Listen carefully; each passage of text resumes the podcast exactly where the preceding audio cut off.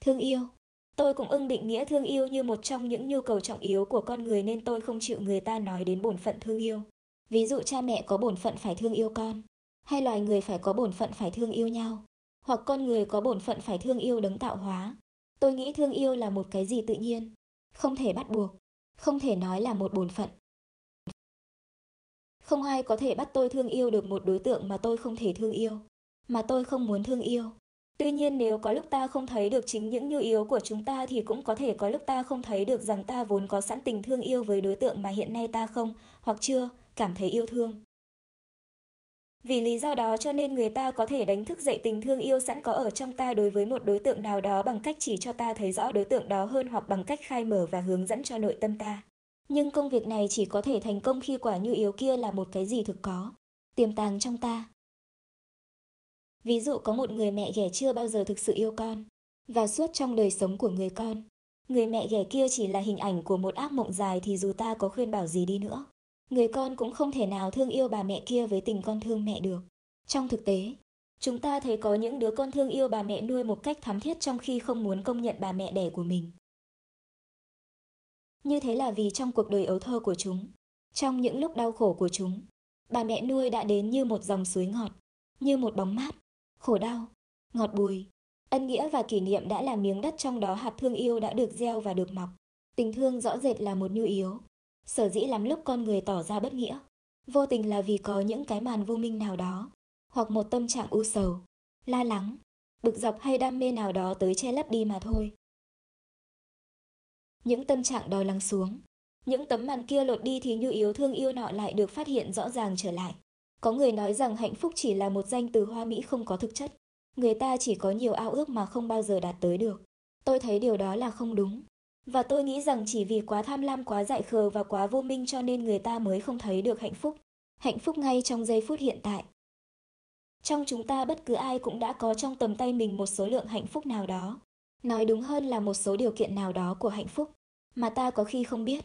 Cố nhiên là trong lúc ấy chúng ta cũng có thể có những niềm đau khổ của chúng ta. Những niềm đau khổ phần nhiều do nhận thức của chúng ta tạo nên. Chỉ cần mở mắt ra, chỉ cần nhận thức cho chính xác, chỉ cần có ý thức về những hạnh phúc mà chính ta đang có thì ta đã trông thấy được diện mục của hạnh phúc rồi. Một bà mẹ ngọt ngào như dòng suối, một buổi mai thơm mát và lành mạnh, một màu xanh của núi rừng, ruộng đồng, hay biển cả, một buồng phổi tốt không nám cũng không có lỗ thủng. Một bàn tay có thể làm phát ra bất cứ một âm thanh nào hoặc trong suốt như ngọc thạch hoặc cao vút như sao trời. Một người bạn có thể trao đổi tâm tình. Một cuốn sách chứa đầy một kho hiểu biết. Một tờ lá thắm. Một dòng nước trong. Và nhiều nữa. Nhiều không đếm xiết. Tất cả đều có thể là những nguồn hoan lạc chỉ chờ ta mở rộng tâm hồn đón lấy. Yếu tố lớn nhất để tạo nên hạnh phúc là ý thức về hạnh phúc. Có những kẻ sống trong thiên đường mà không biết mình sống trong thiên đường. Cứ dại dột tạo cho mình một thế giới bất mãn bực dọc, thế giới của cố chấp, hẹp hòi, tham lam và vội vã. Yếu tố thứ nhì của hạnh phúc là biết rõ được con người của mình có những nhu yếu nào trong lĩnh vực khám phá và thương yêu và hướng về sự thực hiện những nhu yếu ấy. Những nhu yếu đích thực là nhu yếu, nghĩa là những nhu yếu bảo vệ và bồi đắp sự sống, sự vươn lên của mình. Như thế, sức khỏe, trí tuệ và tình thương, những hoa trái gặp được sẽ là dấu hiệu của hạnh phúc chân thực. Càng khám phá càng hiểu biết con người càng thoát khỏi cái vỏ bản ngã chật hẹp và nghèo nàn của mình để vươn tới thể nhập với những hiện tượng khác trong vũ trụ cùng có tính cách phóng khoáng bao la như vũ trụ. Trong ngôn ngữ Pháp, chữ công luân ly câu mang ý nghĩa ấy. Com là cùng với mình, men đây là nằm lấy. Và như thế hiểu biết một vật gì là mình cùng đồng nhất với vật ấy, cũng có nghĩa là nới rộng bản ngã của mình ra tới vật ấy. Thương yêu cũng vậy. Càng thương yêu con người càng thoát khỏi cái vỏ bản ngã chật hẹp và nghèo nàn của mình để vươn tới thể nhập với những hiện tượng khác trong vũ trụ. Cùng có tính cách phóng khoáng bao la như vũ trụ. Thương yêu cũng là nới rộng bản ngã mình tìm tới đồng nhất với đối tượng. Và đối tượng càng to rộng thì mình càng trở thành to rộng. Nếu khám phá và hiểu biết là một nguồn hạnh phúc thì thương yêu cũng là một nguồn hạnh phúc hạnh phúc trong ý nghĩa thỏa mãn được nhu yếu của mình. Hạnh phúc, về phương diện tình cảm, là yêu thương và được yêu thương. Được thương yêu là ngọt ngào. Nhưng yêu thương không phải chỉ là ngọt ngào yêu thương cần nhiều nỗ lực, cần nhiều can đảm, cần nhiều chịu đựng. Yêu thương là chịu trách nhiệm, là che chở, là lo lắng, là hy sinh. Tất cả những thứ đó đều là những yếu tố cần triệt để thương yêu, nghĩa là để thỏa mãn nhu yếu thương yêu. Nhu yếu vươn tới đồng nhất với đối tượng, Người đầu tiên dạy cho ta yêu thương là bà mẹ. Ta sinh ra đời nhỏ bé, mong manh, yếu đuối, không có khả năng tự vệ. Những cảm giác đói, khát, đau đớn, thiếu thốn của chúng ta được mẹ hiểu, được mẹ la lắng, được mẹ đối phó. Ta cần mẹ, ta thiếu mẹ và ta yêu mẹ. Khi ta cần mẹ, thiếu mẹ ta chỉ cần mở miệng khóc. Mẹ xuất hiện liền bên nôi như một thiên thần. Ta cảm thấy đầy đủ sung sướng. Vậy tình yêu phát xuất từ sự cần thiết, từ sự thiếu thốn, từ sự đau khổ. Tình yêu được hình thành rồi lớn lên trong đắng cay, trong ngon ngọt, trong kỷ niệm và trong ân nghĩa. Sự ngọt ngào tự nó không thể hiện hữu. Sự ngọt ngào phải nương trên sự đắng cay. Sự khao khát. Một ly nước chanh không thể ngon nếu không có sự khát nước. Khi ta lớn lên, mạnh chân khỏe tay, có đủ sức tự vệ, ta ít cần đến cha mẹ hơn. Và theo lý, ta ít yêu cha mẹ như xưa. Nhưng mà cái nguồn suối ngọt ngào ấy ít khi khô cạn. Nếu ta trở về, ta vẫn cảm thấy nó còn là một kho tàng hạnh phúc của ta. Khi con khôn lớn, mẹ vẫn cần con dù con đã ít cần tới mẹ. Con có những thứ cần mới. Và con không tập trung cái nhìn nơi mẹ, nơi bầu sữa mẹ nữa. Và nhiều bà mẹ cũng thấy khổ đau vì sự kiện tầm thường nhưng hiện thực đó. Nhưng trong tình yêu ngoài sự ngọt ngào, còn có kỷ niệm, còn có ân nghĩa. Và vậy cho nên tình yêu cha mẹ của một kẻ lớn khôn vẫn có thể còn đậm đà. Tha thiết tuy bản chất đã không thể còn giống như bản chất của nó hồi đứa con còn thơ ấu. Vụng về, tình yêu ấy kỷ niệm và ân nghĩa ấy lắm khi đậm đà thiết tha khiến cho nhiều lúc đứa con tuy đã khôn lớn vẫn không chịu nhận mình là khôn lớn trước người đã thương yêu mình. Đã là nguồn suối ngọt ngào cho mình từ khi mình còn mang sữa.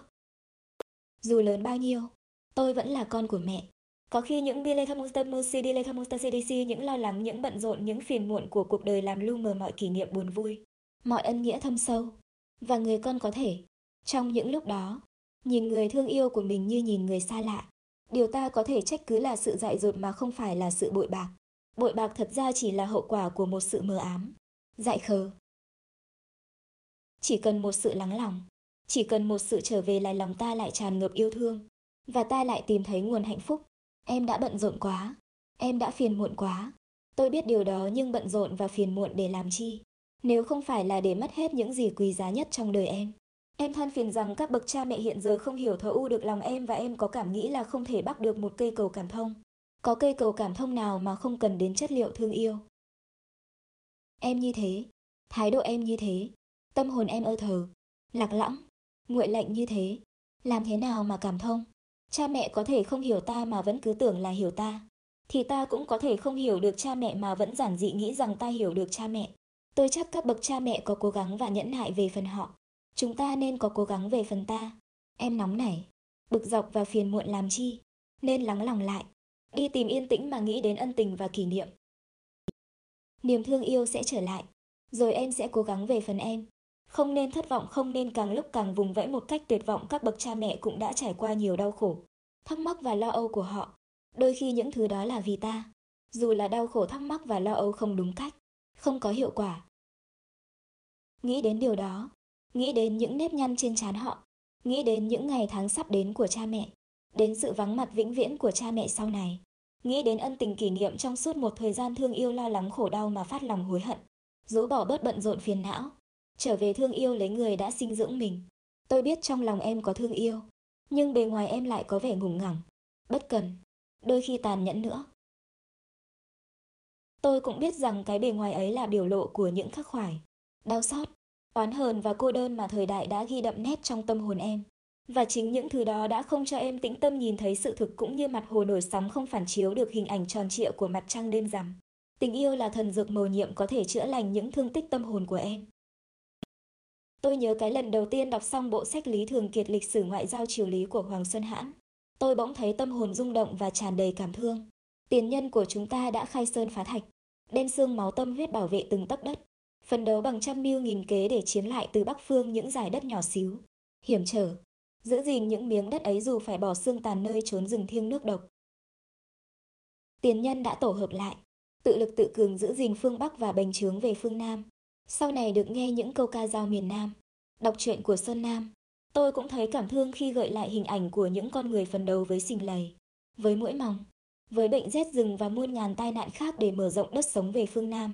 Giải đất Cẩm Tú ngày nay đã là công trình xây đắp của bao nhiêu thế hệ đi trước.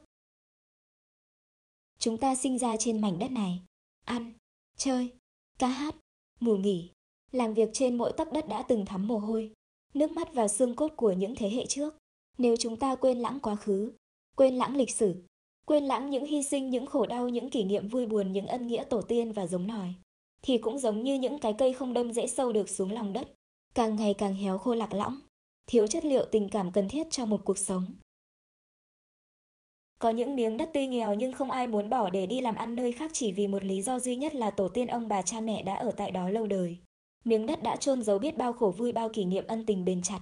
Lại có những miếng đất trên đó người tứ xứ đến làm ăn thịnh vượng, buôn bán, trao đổi gặp gỡ nhau trong một thời gian rồi ai về xứ đó. Như Đà Lạt, như Vũng Tàu chẳng hạn. Người ta đổi trác làm ăn với nhau trên bề mặt. Không ai có gốc rễ sâu xa ở những nơi như thế. Không ai bị ràng buộc vào miếng đất ấy bằng khổ đau ân tình lâu dài. Không ai bám vào những miếng đất ấy với tất cả tiềm thức sâu xa của họ. Cho nên, cũng như hoa anh đào nở rồi tàn, tình người ở các nơi ấy rất mỏng manh và thay đổi. Không nhà văn hóa nào lại có thể muốn chọn những nơi ấy làm thủ đô văn hóa của một dân tộc có lịch sử phải không em? Nhất định là tình yêu đất nước và dân tộc nằm sẵn trong em, trong xương tủy em, trong mạch máu em. Nhưng mà những hình ảnh của khổ đau, của máu xương, của kỷ niệm, của ân tình rất cần thiết để gọi những gì tiềm tàng trở thành hiện lực. Những cuốn sách như cuốn Lý Thường Kiệt chẳng hạn, không phải được viết nên để phô bày một cái biết của tác giả. Người viết cũng được thúc đẩy bởi thương yêu, dung cảm. Người đọc cũng nhờ đó mà đánh thức dậy tình yêu đất nước và dân tộc. Văn hóa dân tộc chắc chắn là văn hóa của tình yêu, tình yêu đất nước, tình yêu quê hương, tình yêu tổ tiên. Tình yêu đã nuôi dưỡng chúng ta và sẽ còn nuôi dưỡng chúng ta. Hiện thời dân tộc ta đang lâm vào tai họa chiến tranh.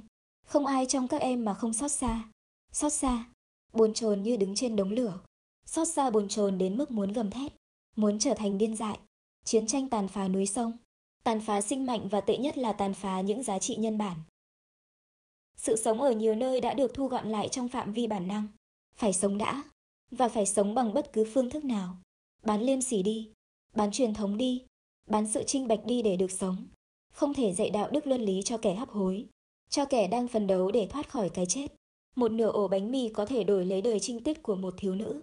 Một cậu ma cô có thể nuôi nổi một gia đình đã kiệt quệ. Có cần chi nói đen bổn phận. Thấy như thế, nghe như thế, em đã rung động vì xót thương rồi. Và tình thương dẫn tới hành động. Hãy tìm tới nhau, nắm lấy tay nhau, tìm một giải pháp cho nhau. Em không thể ngồi yên, em không thể cưỡng lại sự thương yêu. Dù em thấy trước mắt những khó khăn tủi cực, thương yêu như tôi đã nói, không phải chỉ là ngọt ngào, thương yêu còn là nỗ lực, nhẫn nhục, can đảm, hy sinh. Và bởi vì thương yêu như thế cũng là một nhu yếu lớn của bản thể em cho nên em không thể không thương yêu, không thể không chấp nhận một sự dấn thân cần thiết, thích nhất